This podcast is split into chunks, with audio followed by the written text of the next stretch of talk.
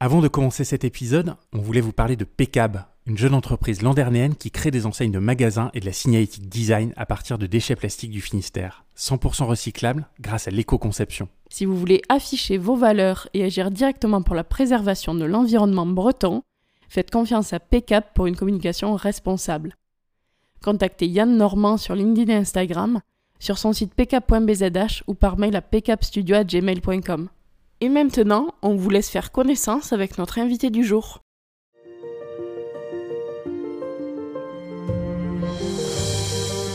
Bonjour à tous et bienvenue dans ce nouvel épisode de Plein Phare, le podcast business 100% breton. Nous sommes Mathilde et Yann, deux entrepreneurs brestois dont l'objectif est de mettre en lumière la Bretagne et son dynamisme économique. Après cette année et demie de crise sanitaire et face au dévouement du personnel soignant, nous avons souhaité mettre en lumière le CHU de Brest et plus particulièrement le fonds de dotation Innoveo. Nous avons le plaisir de vous en parler avec sa directrice Florence Senka. Depuis 2016, Innoveo soutient et finance des projets de recherche clinique ou d'innovation pour améliorer la prise en charge et la qualité de vie des patients, ainsi que le déploiement de la médecine de demain.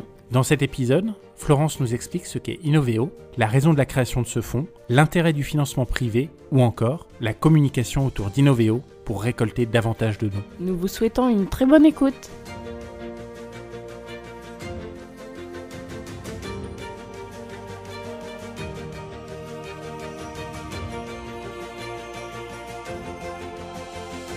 Bonjour Florence, merci de nous recevoir au CHU Morvan. Est-ce que tu peux commencer par te présenter à nos auditeurs et présenter Innoveo Bien sûr. Bienvenue à vous. Merci d'être là. Avec plaisir. Innoveo, c'est euh, le fonds de dotation du CHU de Brest. Donc, euh, je suis directrice de ce fonds de dotation. Donc, je m'appelle Florence, 5A, brestoise. Je vous dis pas mon âge. voilà. Pour préparer cet entretien, on a regardé ton profil LinkedIn. Et ta biographie est relativement simple et efficace. Tu dis mettre 25 ans d'expérience au service d'une cause. Peux-tu nous parler de ton parcours avant de rejoindre Innoveo en 2018, s'il te plaît? Euh, C'est vrai que cette phrase, en fait, mettre 25 ans d'expérience au service d'une cause, elle est venue toute seule et elle est venue vraiment de façon très euh, naturelle. Alors j'ai un parcours euh, qui peut paraître un peu atypique, mais qui est assez logique en fait. Donc brestoise, j'ai fait mes études ici. Je suis partie dans une école de commerce à Paris. J'étais pas très bonne à l'école, donc euh, enfin les études étaient quelque chose qui n'était pas euh, ma spécialité, on va dire. J'étais plus une opérationnelle et donc très vite je me suis mise à travailler et j'ai eu la chance d'intégrer le groupe Figaro pour commencer, euh, groupe dans lequel j'ai travaillé trois ans. Étant brestoise, je suis très vite revenue en Bretagne. Et là, en fait, euh, j'ai eu un parcours dans euh, des agences de communication, petites, moyennes, grandes, dont 15 euh, ans dans le groupe Telegram, donc chez Studio T, puis Phileas et aujourd'hui UI.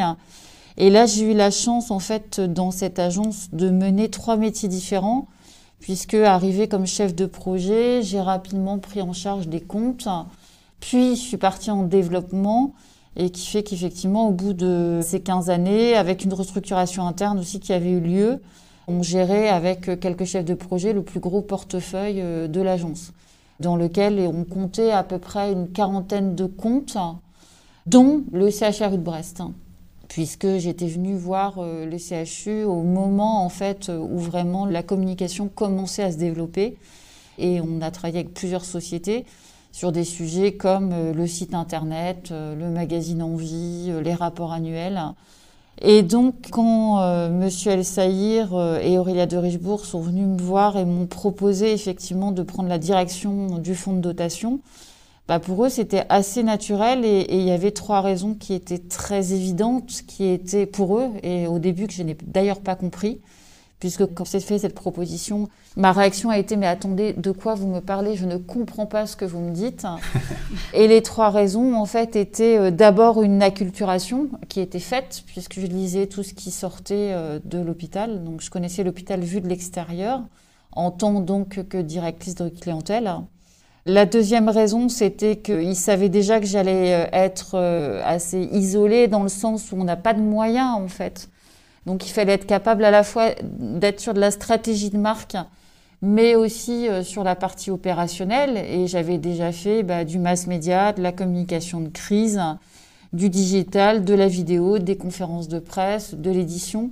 et qui fait qu'il savait déjà que j'allais être autonome en fait sur la mission. Et la troisième raison, qui était quasiment la plus importante pour Monsieur El Saïr, c'était euh, le réseau. Puisque quand vous êtes brestoise, que vous avez travaillé 15 ans dans le groupe Telegram, que vous avez travaillé toute votre vie, en fait, vous avez bah, forcément, au fil du parcours, développé des réseaux qu'on a naturellement en fait mis à la disposition, si je puis dire, du fonds de dotation. C'est-à-dire que tout simplement, quand vous appelez un chef d'entreprise hein, pour lui dire est-ce que tu peux nous aider sur telle thématique, bah, quand on le connaît, c'est beaucoup plus facile. Bien sûr. Euh, et on gagne énormément de temps.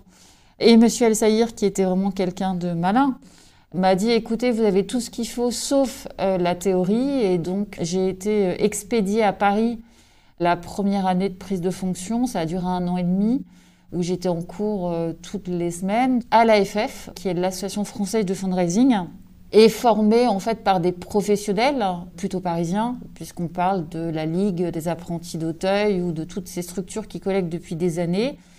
Et donc, formation qui a abouti par un diplôme en fait de direction de la collecte et du mécénat et qui nous a permis, ben, on va dire, de nous inspirer et qui nous a donné toutes les cartes pour effectivement euh, développer et professionnaliser le fonds de dotation. Tu nous disais tout à l'heure qu'Innoveo a été lancé véritablement en 2016. Est-ce que tu peux nous dire à quels besoins le fonds de dotation répond et quels sont ses objectifs? Alors, il y a deux sujets en fait dans un fonds de dotation hospitalier ou dans une fondation hospitalière, hein, puisqu'encore une fois, on est dans les mêmes réseaux.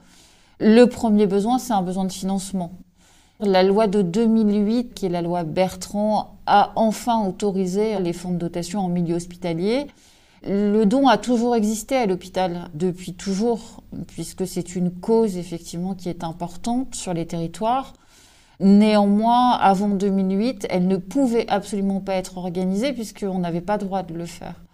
Donc 2008 a un peu libéré tout ça. Huit ans après, effectivement, l'hôpital s'est dit il faut y aller parce que il est dommage de se priver de financement quel qu'il soit, surtout quand il est euh, positif, c'est-à-dire volontaire. Donc ça répondait d'abord à un besoin de financement. Des projets de recherche et pas que, puisque nous, après en 2018, on a également ouvert effectivement les possibilités à de l'accueil euh, des familles des patients. Ces objectifs, donc c'est ça, et aussi un peu une vitrine de ce qui peut se faire à l'hôpital, c'est-à-dire une ouverture des activités que se font à l'hôpital. L'hôpital était assez confidentiel, il n'a pas forcément à l'être, et donc donner de la transparence, parler des projets, c'est quelque chose qui était également important. Pour compléter un petit peu la question, le CHU, c'est un hôpital public, donc il est essentiellement financé par l'État, par le biais de la sécurité euh, sociale. Bien sûr. Pourquoi ce besoin de recourir à des financements euh, privés? Alors tu nous l'as un petit peu euh, expliqué, mais est-ce que c'était vraiment nécessaire d'un point de vue financier? Ou est-ce que, bah, forcément le financier c'est toujours bon à prendre, mais c'était plutôt, comme tu le laissais un tout petit peu entendre, d'un point de vue communication, où c'était important bah, de pouvoir communiquer d'une autre manière sur les actions Ouais. Si on reste sur le financement, en fait, c'est ce que tu viens de dire, c'est toujours bon à prendre. C'est-à-dire qu'on ne peut pas refuser à quelqu'un qui veut aider, en fait, la possibilité de le faire. Donc ça, c'était important. Et encore une fois, la philanthropie aussi, en fait, a toujours existé. Sauf qu'avant, les gens, ils n'avaient pas grand choix. C'est-à-dire que euh, s'ils voulaient faire un don, bah, c'était plutôt à Paris, auprès d'organismes qu'ils ne connaissent pas personnellement, on va dire. Là, on rencontre, et c'est un vrai plaisir, tous les jours, des gens qui nous disent enfin, je peux donner ici. Quand tu parles d'organismes, c'est quoi? C'est euh, des associations euh, de lutte contre le cancer, par exemple, ou euh, des fondations sur ah, la recherche médicale? ils sont, multiples et, on les connaît effectivement tous. on parle effectivement de causes qui sont, mais pas que médicales, déjà, on va dire diverses et variées. Le fundraising, en fait, il a toujours existé, mais petit à petit, il se déplace. C'est-à-dire que on avait des causes générales qui étaient effectivement euh, le cancer, euh, les enfants, euh, la précarité, les animaux, enfin tout, et tout est légitime, tout est nécessaire. Là, les choses se déplacent un petit peu sur le territoire dans le sens où tout ce qui était à Paris, aujourd'hui, en fait, existe aussi sur les territoires.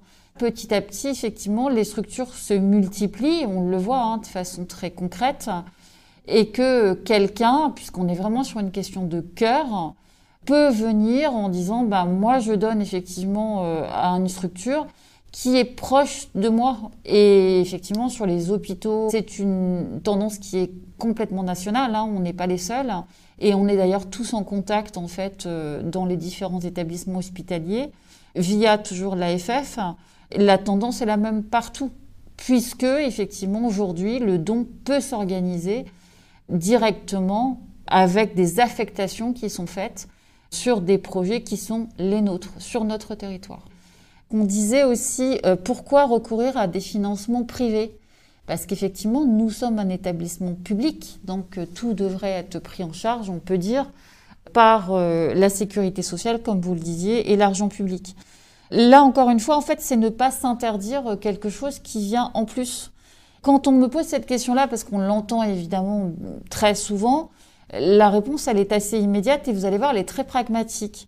Le CHU de Brest, c'est 680 millions d'euros de budget par an. Nous, nous collectons 1 million. Mhm. Donc en fait, il n'y a aucune discussion à ce niveau. Enfin, on peut toujours l'avoir, hein, parce que dans ces cas-là, elle peut être idéologique aussi. Mais euh, pourquoi se priver du million supplémentaire? Qui nous permet souvent, en fait, soit d'amorcer des projets, soit de les terminer, ou alors de travailler sur des sujets d'accueil des patients. Je pense là en ce moment à l'appartement des parents pour l'hôpital Morvan. Et eh ben, c'est quelque chose qui vient en plus mais qui a toute son utilité et sa légitimité.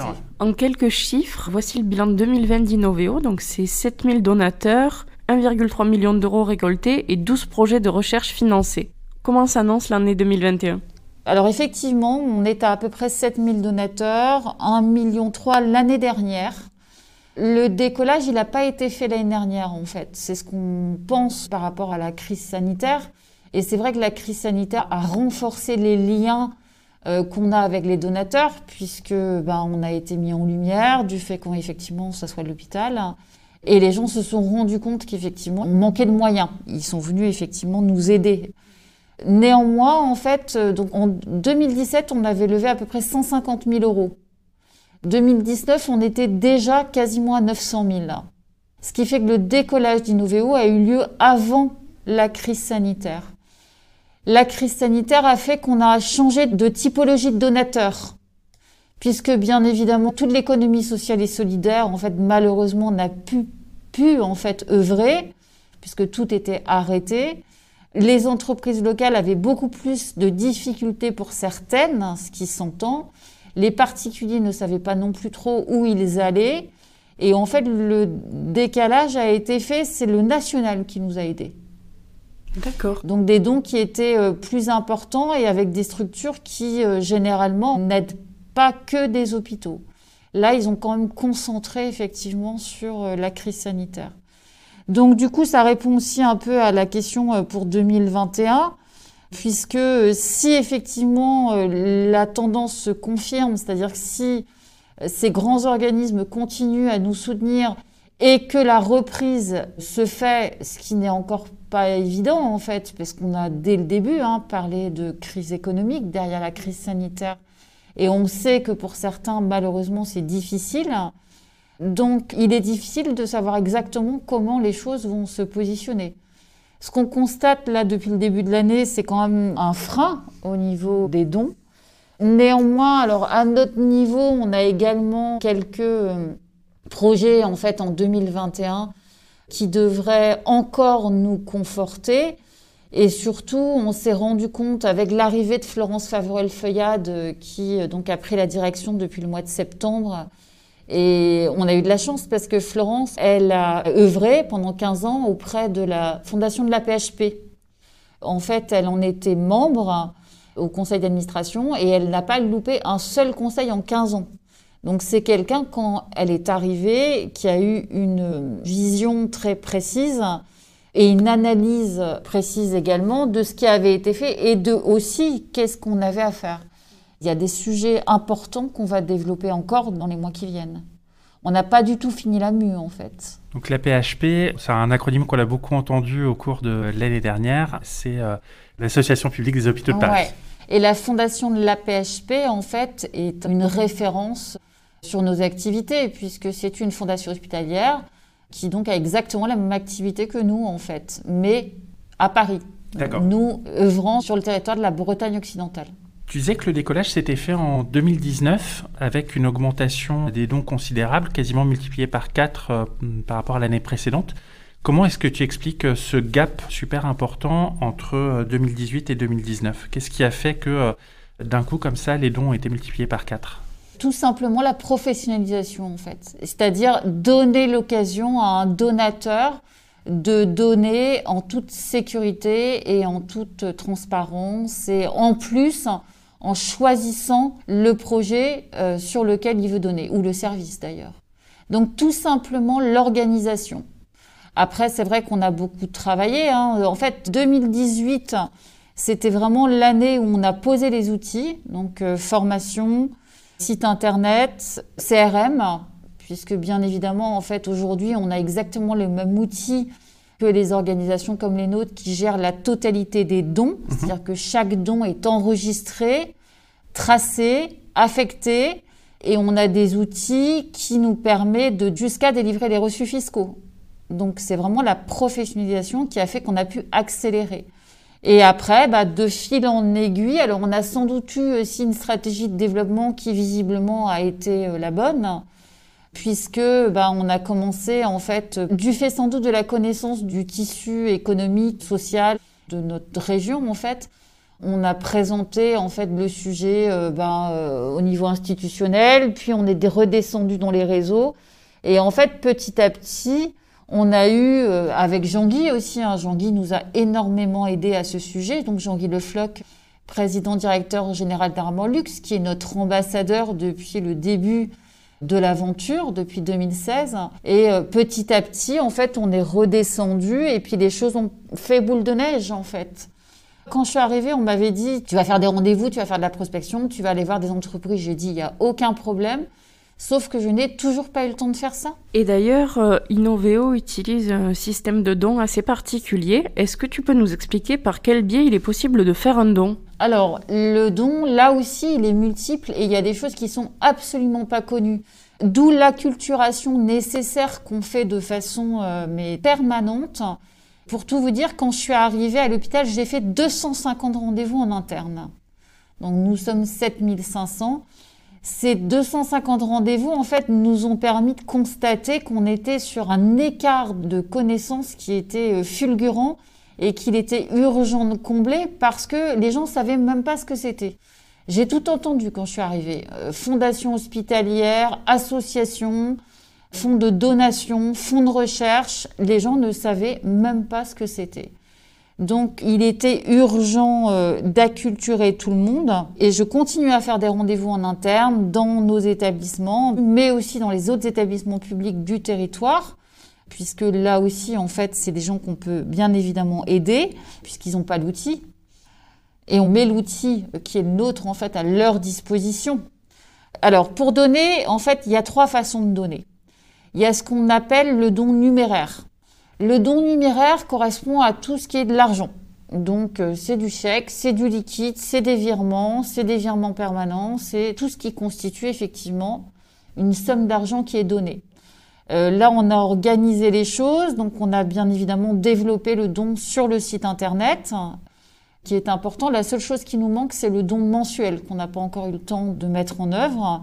On reçoit bien évidemment des chèques, puisque culturellement, le don se fait par chèque. On ne sait pas pourquoi. Mm. Alors c'est sans doute parce que effectivement le donateur est plutôt quelqu'un qui a avancé un peu dans l'âge et donc euh, qui euh, est plus à l'aise en fait euh, à faire un chèque qu'à faire un don sur le digital. Néanmoins, le digital se développe parce que forcément le donateur vieillit également et donc aujourd'hui c'est aussi des gens qui sont à l'aise en fait avec ce type de paiement. Ça c'est tout ce qui est numéraire. Ensuite, on reçoit bien évidemment des dons en nature. Alors les dons en nature, c'est euh, tout ce qui peut être valorisé. Donc les dons en nature sont calculés en coût de revient. On parle de patients euh, qui voudraient donner un fauteuil high-tech euh, dont ils ne se servent plus. Dans ces cas-là, effectivement, on boucle avec le service pour savoir si c'est vraiment nécessaire. Et effectivement, une fois que tous les calculs sont faits, des remboursements, etc., c'est un don en nature. On parle des tableaux qui peuvent être donnés, euh, qui nous permettent d'organiser en fait des ventes aux enchères. Euh, là, on pense souvent en fait que le donateur c'est l'acheteur, mais pas du tout. D'un côté, vous avez un acheteur qui effectivement fait un achat, mais le donateur, c'est le peintre euh, ou l'artiste effectivement qui donne euh, son œuvre pour le revendre en fait au profit de la recherche ou d'autres choses d'ailleurs. D'accord. Et le don en nature, bah, c'est aussi tout ce qu'on a vu se développer à l'occasion de la crise Covid, puisque là les choses se sont un peu déplacées euh, vers les soignants pour l'aide aux soignants. Et donc bah, c'est vraiment dans le désordre en fait des crèmes qui nous ont été données, des bons d'essence, tout et n'importe quoi peut être donné à partir du moment où c'est valorisable. Donc on peut dire tout. Le dernier type de don qui est encore moins connu que le don nature, c'est le don en. On a de la chance, on accueille depuis euh, maintenant huit mois en fait une personne qui s'appelle Rachel. Rachel est salariée d'Arkea. Elle a été mise à disposition du fonds de dotation pendant une année entière. Donc pour nous, c'est un vrai bonheur puisqu'on manque vraiment d'effectifs. On n'a pas les moyens d'embaucher, malheureusement, encore. Dans des organisations effectivement plus importantes que nous, ils sont des centaines de personnes à œuvrer, chacun spécialisé sur son activité. Le leg pour certains, le digital pour d'autres, le partenariat, le mécénat, chacun a son travail. En fait, ici, on est obligé de tout faire puisqu'on n'est pas assez nombreux. Donc Rachel, on est bien content qu'elle soit là. Et donc Rachel, en fait, elle a voulu venir ici parce qu'on se connaissait dans une autre vie professionnelle. Et en fait, elle finit sa carrière chez nous. Donc quelque chose pour euh, euh, quelqu'un qui arrive en médecine en compétence qui est assez incroyable parce que vous découvrez un environnement qui n'est absolument pas le vôtre. Encore une fois, on est dans l'intérêt général, donc ça redonne du sens. Et en plus, généralement, alors elle ne nous l'a pas encore dit, hein, et je ne fais aucune prédiction, mais c'est des gens qui restent bénévoles puisqu'il ne s'arrête pas d'un coup et que comme elle est en fin de parcours, il est possible, en tout cas si elle le souhaite, qu'en partant, elle nous dise, bah, écoutez, moi je viendrai travailler deux jours par semaine. Euh, donc pour nous, c'est intéressant, pour elle, c'est intéressant, et pour une société euh, qui effectivement met du mécénat en compétence à disposition, c'est ce qu'on appelle de l'allègement salarial, puisque bien évidemment, le salaire est défiscalisé exactement de la même façon que n'importe quel type de don. Donc on est quand même pour une valeur de 60% d'un salaire chargé dans le cadre d'un don en compétences. Donc voilà les trois types de dons et la façon dont on peut nous aider. Donc vous voyez, multiples. Et puis ça ne s'arrête pas là en fait, parce que moi je dis souvent à un donateur, en fait, rien que le fait de nous présenter à des réseaux, de nous inviter à prendre la parole auprès de salariés, d'amis, de l'économie sociale et solidaire, tout ça nous aide en fait puisqu'on est encore vraiment sur une phase de développement où il y a énormément de choses à faire. Et sur le don numéraire, je crois que vous utilisez des outils un petit peu originaux également. C'est les tablettes euh, qui sont présentes au CHU. Est-ce que tu peux nous présenter un petit peu ce moyen de collecte de dons? Alors là, on est sur du, ce qu'on a pu appeler du micro-don, en fait, sur des bornes de collecte. Alors c'est vrai que dans les milieux hospitaliers, ça n'existe pas beaucoup.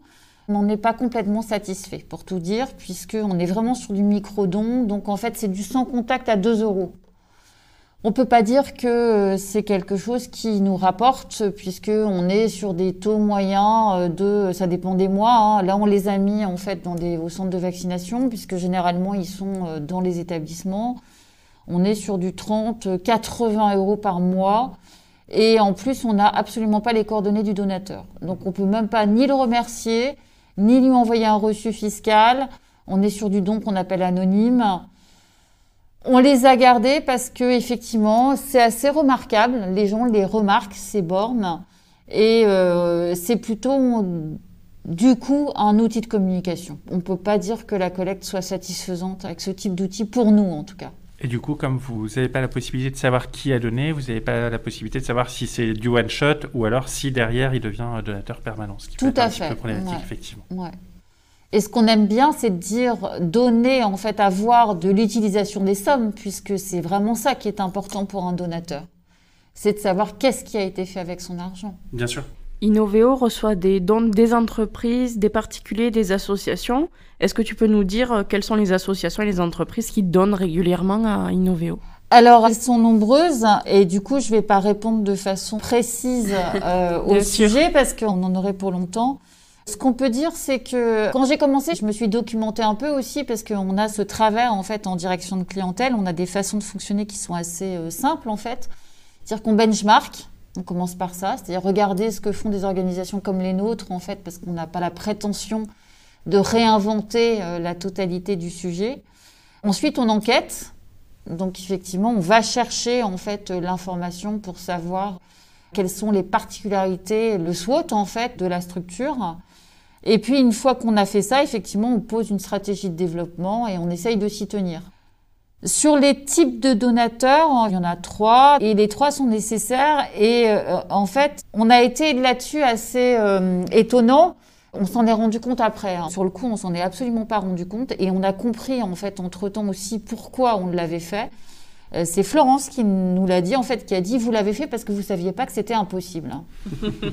en fait, quand elle est arrivée, elle était très étonnée qu'on ait lancé tous les sujets en même temps.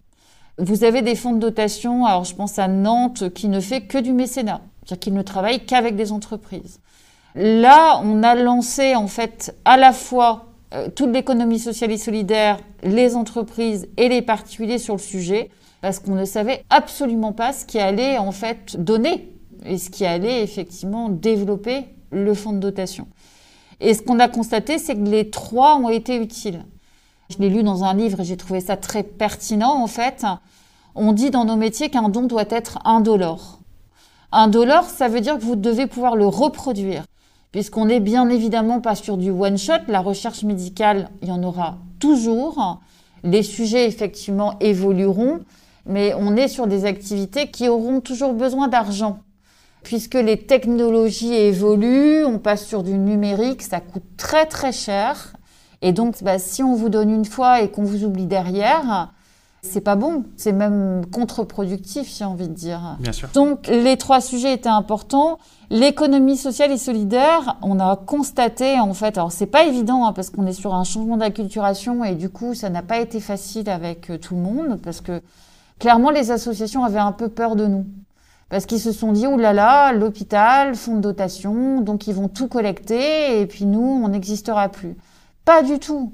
En fait, c'est de la collaboration. C'est-à-dire que on a sorti les associations des services, ce qui est une bonne chose, puisque en fait, ils sont montés d'un étage et du coup, ils ont une vision beaucoup plus globale de ce qu'ils peuvent faire. Alors qu'avant, ils étaient captés par les services, qui sont souvent les services les plus communicants, on parle de mort et on parle d'enfants, alors qu'il était urgent en fait d'être sur une meilleure répartition et surtout sur une meilleure utilisation des fonds, parce que tout le monde le sait, il y avait des achats qui étaient faits qui ne servaient pas, par méconnaissance en fait. Donc là, on est sur une mutualisation, c'est-à-dire qu'on revient vraiment à un esprit collectif où on suit bien évidemment les volontés hein, des associations, hein. c'est-à-dire que certaines je pense à Odyssea, bah, c'est le cancer du sein. La Quimper Rose, pareil. La Fondation Groupama, c'est les maladies rares. Le Crédit Agricole, c'est autre chose. Arkea, c'est encore autre chose.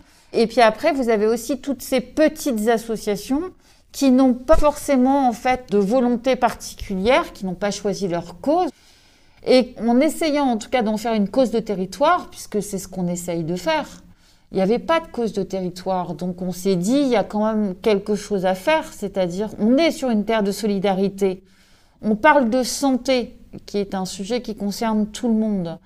Donc effectivement, il était euh, stratégique de se dire, pourquoi pas regrouper les Bretons en fait sur une cause autour de la santé. Pour l'économie sociale et solidaire, c'était important d'avoir cette dynamique de mutualisation et de travail enfin ensemble, puisqu'on a des projets qui sont plus gros, des projets qui sont sécurisés, des projets qui sont utiles. Et on a là aussi professionnalisé la relation avec les associations, c'est-à-dire qu'on organise la totalité du dossier jusqu'à la conférence de presse. Pour les entreprises, on est sur une dynamique qui est complètement différente. On parle de RSE. En fait, c'est rendre à la société ce que l'entreprise a pris quelque part. Le développement, il a d'abord été fait à l'international. Donc, on pense à Total, Fondation Total, qui soutient l'environnement. On a aussi à un moment parlé de greenwashing, ce que moi je trouvais complètement décalé, parce qu'on peut dire merci à ces sociétés qui œuvrent en fait, et qui surtout aident la société civile. Ils n'avaient aucune obligation de le faire. Donc aujourd'hui, c'est une tendance qui devient plus euh, globale, puisqu'elle est nécessaire. On a besoin d'être aidé par ces structures.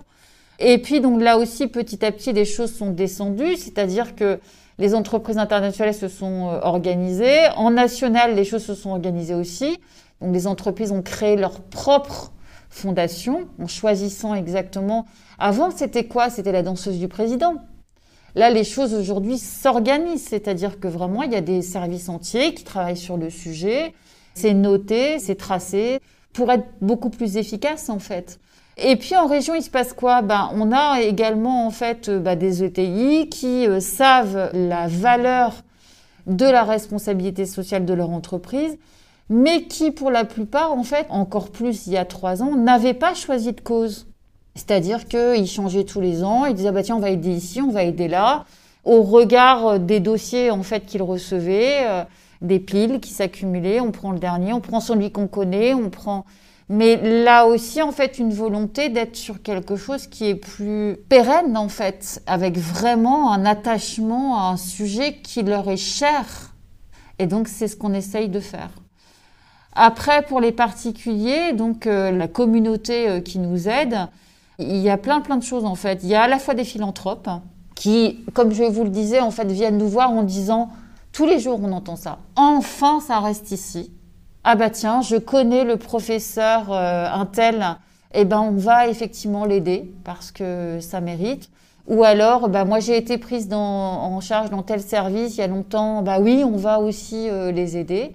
Ou alors, euh, tout simplement, je suis sensible à une cause qui est la santé sur mon territoire, donc je veux aider la santé sur mon territoire. Il y a de tout. Il y a aussi ces fameux chèques dont on parle peu parce que c'est une tendance qui est assez nouvelle aussi, les dons à l'occasion euh, des décès malheureusement. Là aussi, ayant été repéré comme une cause de territoire, assez naturellement, les gens sont venus nous voir en disant bah moi je veux effectivement que ça passe par vous. Ils ont un intérêt qui est double, qui est à la fois d'être sur une structure qui est professionnalisée, mais aussi de pouvoir choisir leur sujet. C'est-à-dire qu'on rencontre souvent des gens qui nous disent Ah bah attendez, on va mettre moitié sur la recherche, moitié sur le service, ou alors qui disent Bah moi c'est ça que je veux, enfin des choses très très précises, où auparavant ils n'avaient aucune possibilité de faire un choix. Donc ça c'est important. Et puis le dernier euh, type euh, de dossier, on va dire, euh, qui est l'un des plus importants pour nous dans le développement futur, qui est le leg. Le leg a toujours existé à l'hôpital. Euh, néanmoins, les gens qui se présentaient dans le cadre de ces dossiers ne savaient absolument pas s'il fallait aller au bureau des entrées, aux finances, à la direction générale ou directement voir ça avec son médecin, ce qui est assez pour nous étonnant parce qu'on est quand même sur une question d'éthique. Donc de plus en plus, on reçoit effectivement des gens euh, pour des legs, euh, des libéralités, des assurances vie, du mobilier, de l'immobilier et on gère en fait la totalité de ces dossiers avec exactement la même dynamique, c'est-à-dire que le légataire choisit sa destination. Et quand on a la chance, puisque c'est une chance, de les rencontrer euh, avant le décès, il y a également des contreparties qui se mettent en place, c'est-à-dire des choses très simples. Hein. Un légataire, il se demande quoi? Il se demande mais qui va s'occuper de chouchou, qui est le chien ou le chat, quand je serai parti? Qui va célébrer la messe anniversaire? Comment je vais être enterré? Qui sera là? Toutes ces questions très pragmatiques qu'on partage effectivement avec les légataires. Juste en un mot, d'où est-ce que sont issus euh, les donateurs d'un point de vue euh, géographique? Est-ce qu'on est vraiment sur de l'hyper local, région de Brest, Finistère, Bretagne, nationale Alors, on n'a pas encore fait de façon très précise cette analyse. Néanmoins, ce qui est évident, en fait, c'est que, encore une fois, comme le don est une question de cœur, plus vous vous éloignez, en fait, du centre euh, du sujet, plus c'est difficile, forcément. C'était assez drôle, j'ai raconté ça plein de fois, en fait. Quand j'étais en formation à Paris, on était sur des sessions de 2-3 jours, où à chaque fois, on était 10, euh, 15 autour de la table. Donc, c'était euh, des associations qu'on connaît tous, hein. Et ils étaient là par trois, quatre personnes qui se formaient au fur et à mesure. Euh. Quand on disait euh, CHU de Brest, fonds de dotation, je vous assure qu'il y avait des têtes qui se tournaient et c'était assez oppressant parce qu'une fois, on se dit ok, j'ai dû dire une bêtise ce matin au café. Deux fois, on se dit non mais oui, je suis pas parisienne, et alors? Et trois fois, on se dit attends là, il y a un sujet quoi. en fait, on a compris au bout de deux ans. En fait, ils avaient déjà compris eux qu'on allait leur piquer entre guillemets, mais c'est pas le sujet. Les choses se rééquilibrent en fait. Une partie du gâteau. Le don est une question de cœur. Donc effectivement, plus on est proche de la cause, plus on a envie de l'aider. C'est tout ce qui est de plus naturel. Et c'est juste du bon sens, en fait. Et les guerres de clochers euh, desservent tout le monde au final. Exactement, tout à fait. Il y a actuellement sept projets en cours de financement sur le site d'Innoveo. Est-ce que tu peux rapidement euh, nous les présenter? Bien sûr. Alors, euh, ces projets-là, en fait, sont des projets dits Innoveo. Donc, effectivement, c'est ceux qui sont visibles. Donc, on est géré par un conseil d'administration, un conseil scientifique. Et le conseil scientifique a la charge, tous les deux ans à peu près en ce moment, de choisir les projets qui seront soutenus par Innoveo. Donc, c'est les projets que vous voyez sur le site internet. Il y a eu trois appels à projets depuis la création du fonds. Il y a eu un appel à projet en 2016 sur l'enfant et la médecine de précision. On avait accueilli six projets. En 2018, il nous en restait trois parce qu'il y en avait trois qui étaient déjà financés. Il y avait euh, de la prothèse de hanche, il y avait de la maladie de Duchenne, il y avait euh, du microbiote, de la mucoviscidose, un projet autour des fausses couches aussi. En 2018, lorsque justement on a travaillé sur la professionnalisation, on a lancé un appel à projet sur le cancer. Pour trois raisons très précises. D'abord parce que c'était une nécessité. On avait beaucoup de donateurs qui venaient nous voir en disant on veut vous aider mais on veut un projet cancer. La deuxième raison, c'était de suivre l'institution puisque on est sur encore et c'est en construction sur l'ICH. Donc c'est euh, ce fameux bâtiment qui va faire deux terrains de foot à la Cavale Blanche et où toute la prise en charge cancéro en fait va être euh, regroupée. Et la troisième raison, bah, c'est qu'il y avait vraiment du sujet, dont Hyperion, le cytomètre de masse, dossier sur lequel euh, le professeur Perse avait bien avancé, hein, puisqu'on était sur un appareil à 1,2 million. Il manquait à, peu près 350 000 de mémoire. Et donc, on a effectivement, en quatre mois, on a réussi en fait à clore le projet et très heureux de voir l'appareil arriver dès le mois d'avril suivant. Donc, c'était vraiment euh, très chic, quoi. Troisième appel à projet qu'on a lancé l'année dernière, qui est en train d'être finalisé. On rentre dans les mois qui viennent 23 nouveaux projets. Donc, vous voyez aussi la montée en charge puisqu'on était sur le premier appel à projet 6 projets, deuxième appel à projet 7, on monte à 23. Et bah pourquoi? Bah Parce qu'on a performé effectivement sur les années euh, qui sont passées et que logiquement la tendance ne devrait pas s'inverser. Il est possible néanmoins que ça freine un peu du fait des circonstances qu'on connaît aujourd'hui. Mais néanmoins, 23 projets qui aujourd'hui en fait sont répartis dans la totalité des services. Donc on n'a plus de thématiques particulière. Donc cet appel à projet a été géré par la direction de la recherche de l'hôpital et donc euh, des projets euh, sur toutes les thématiques, avec une répartition équitable entre les différents euh, axes de recherche, puisque ce qui a été décidé, c'est que les sommes seraient à peu près réparties de façon équivalente entre les différents axes, pour que toutes les disciplines en fait soient représentées. Donc après, là, vous êtes sur les projets dits Innoveo, c'est-à-dire quand ils rentrent dans le fonds de dotation, ça veut dire que nous, on s'engage à les financer jusqu'au bout, selon le dossier qui a été présenté. Ça n'empêche qu'on reçoit également des donateurs et ils peuvent vous donner euh, des thématiques sur des sujets qu'on n'a pas dans Innoveo. Dans ces cas-là, on ne refuse bien évidemment pas le don, on va chercher le projet. C'est-à-dire que, faisant partie de l'équipe de direction directement en lien avec la DRCI, donc qui est la direction de la recherche clinique. On va les voir en disant, OK, on a un potentiel sur telle thématique. Est-ce qu'on a un sujet qui peut correspondre?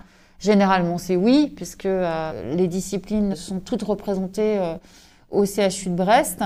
Et donc, on affecte dans ce cas-là le don selon le souhait du donateur.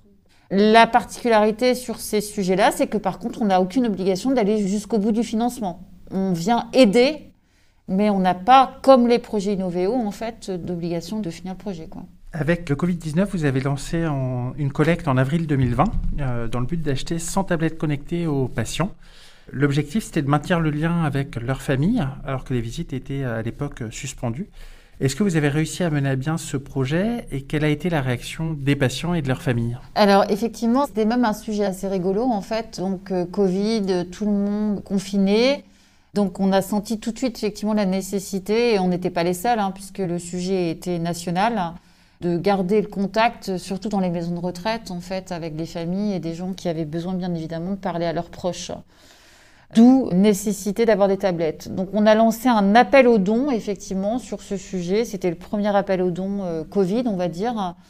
Et ce qui était assez drôle, en fait, c'est que ça a été au-delà de nos espérances, puisque le jour où on a lancé le communiqué de presse, puisqu'on a commencé par un communiqué de presse, j'ai reçu un appel de M. El Sayer à la direction générale qui me dit euh, Ça y est, on les a trouvés. On a eu un donateur, en fait, qui a vu notre article et qui s'est manifesté en disant bah, les 100 tablettes, je les ai. Là où on a eu énormément de chance, c'est qu'elles étaient compatibles avec nos systèmes, parce qu'on a aussi vu des gens qui nous ont appelés en disant je vous donne ma tablette, mais bien évidemment on est euh, sur une centralisation et sur un système informatique qui est un peu particulier. On est dans un hôpital, bien sûr, donc il fallait qu'on soit sur des équipements qui soient euh, conformes et qui soient tous les mêmes. Donc on a pu tout de suite enregistrer les 100 tablettes euh, qui nous ont été données. Et comme on a effectivement continué également à recevoir des dons, ben, on en a acheté un peu plus. Donc je crois qu'au final, on en a acheté 120. Qu'on a réparti équitablement entre tous les services, puisqu'en fait, on avait ce qu'il fallait pour les maisons de retraite. Et du coup, en fait, on a également équipé les différents services qui en font un très bon usage, puisqu'on les voit tout le temps dans les services, que ce soit pour les enfants, euh, pour de la musique, qui s'en servent de façon euh, régulière ça permet de normaliser un tout petit peu la vie à l'hôpital pour les patients, de leur amener un petit peu d'extérieur euh, ouais, à l'intérieur. Oui, ouais, ouais, c'est ça. Quelles sont les actions de communication en place pour recueillir des dons et faire connaître le fonds de dotation Innoveo? Alors, les actions de communication, on en a plusieurs. On est sur des activités qui sont assez euh, régulières. Le don, en fait, est dans toutes les organisations. Hein. On enregistre entre 30 et 40% des dons sur les trois derniers mois de l'année. Donc forcément, comme on est très peu nombreux et qu'on n'a pas le temps de monter des grosses campagnes de communication, on essaye de se concentrer sur les moments qui sont les plus efficaces. Néanmoins, on travaille aussi des sujets de fond. Je vais vous prendre un exemple. On a écrit à toutes les mairies du Finistère, justement au moment où c'est un petit peu plus calme, là en début d'année, pour leur demander, euh, comme l'a fait Brest d'ailleurs, Brest Métropole l'a fait tout de suite et ils le font très régulièrement et on remercie aussi parce que c'est une façon de nous aider. On a écrit aux mairies pour avoir des emplacements pérennes dans les mairies dans les BIM ou dans euh, tous ces canaux de distribution. On a également travaillé en fait sur parce qu'on nous l'a demandé. On, on, a eu du mal à le faire au début parce qu'on trouvait ça un petit peu euh, délicat. On m'a dit mais pourquoi tu fais pas le tour des maisons funéraires? Parce que, en fait, les maisons funéraires se retrouvent avec des familles qui sont souvent désœuvrées. Elles ne savent absolument pas comment faire. Elles ne savent pas à qui donner. Elles ne connaissent pas les structures. Et donc, en fait, on a eu plusieurs fois des appels de patrons de maisons funéraires qui nous disaient Mais qui êtes-vous? On nous parle de vous, on ne vous connaît pas. Et donc, on a fini en fait par faire un courrier, effectivement, pour juste dire qui on était parce qu'on avait trop de demandes. Donc, ça, c'est une action de communication, mais qui vient de façon naturelle. On a beaucoup de choses qui se font en fait juste avec du bon sens, qu'on entend, ce qu'on nous dit. On écoute en fait et du coup on met en place des choses auxquelles on n'avait pas forcément pensé d'un prime abord. Et j'ai envie de dire qu'on fait en marchant en fait. Alors après, il y a quand même des campagnes euh, qui sont nécessaires, qui sont des campagnes d'appel. Et là, généralement, euh, on les réfléchit avant l'été on les met en œuvre euh, l'été, en fin d'été, et elles sont visibles en septembre-octobre. On n'a pas fait deux campagnes identiques, jamais. Tout simplement parce que les campagnes d'appel aux dons, on les adapte en fonction du porteur de projet, c'est-à-dire qu'on a des porteurs qui sont très euh, communicants, d'autres pas du tout. Ils sont d'abord médecins, donc on respecte bien évidemment ça. Il n'est pas question de les médiatiser si en tout cas ils n'en ont pas l'appétence. On adapte bien évidemment nos campagnes d'appel aux dons au montant recherché. C'est-à-dire qu'on ne fait absolument pas la même campagne pour un, projet à 10 000 ou un projet à 100 000 euros. Et on adapte également les campagnes au regard de la thématique, puisque on ne fera bien évidemment pas la même campagne non plus si c'est pour l'achat d'un matériel ou si c'est pour de la recherche fondamentale. Ou alors si c'est pour le cancer du sein ou pour le cancer de la prostate. C'est du bon sens. La collecte est une histoire de bon sens et aussi d'opportunités puisque euh, bah, euh, ça dépend des gens qu'on rencontre. Là, on a la chance d'accueillir depuis 2-3 euh, mois Jean Le Cam dans notre conseil d'administration. En plus, Jean a vraiment la volonté très naturelle en fait de nous médiatiser, de nous aider à ce sujet-là parce que il a choisi de porter la santé sur son territoire. Donc là, on répondra aux opportunités qui nous sont données au fur et à mesure et encore une fois, comme on n'est pas très nombreux, on a trop d'idées en fait. on a trop de choses à faire et on arrive à en faire trop peu au regard de tout ce qui est à faire. Donc on essaye d'être le plus efficace possible en fait. Vous avez une campagne qui est très axée sur la Bretagne, avec notamment des slogans comme Je donne, je suis bretonne et Je suis breton, je fais un don. Pourquoi mettre autant en avant les Bretons? Est-ce que c'est lié à ce que tu disais tout à l'heure dans l'entretien, à savoir que plus on est en proximité avec la structure à laquelle on va faire un don, plus euh, on est tenté de le faire. Oui, tout à fait. Alors il y a ça, tu as raison, c'est exactement ça. Il y a aussi le fait que euh, la Bretagne est naturellement une terre de solidarité. C'est euh, l'ancien président de la FDSEA qui me disait ça. Thierry m'a dit un jour, en fait, c'est pas compliqué. Regarde le territoire. D'un côté, en fait, on a Rennes, l'île Évidenne, qui a aussi son fonds de dotation. De l'autre côté, il n'y a rien. Et donc forcément, si les Bretons ne sont pas solidaires entre eux, il ne se passera rien. Ça, c'est des choses, on s'en rend plus compte en fait, mais c'est très ancré dans nos comportements. Donc c'était évident pour nous, et je vous le disais tout à l'heure, il n'existait pas de cause de territoire. Et encore une fois, parce que les gens viennent en disant je donne parce que ça reste ici. C'est l'un des moteurs les plus importants. Donc euh, c'était important d'y de, répondre. On arrive à la fin de l'entretien, on va passer aux questions plein phare. Quel est ton endroit préféré en Bretagne?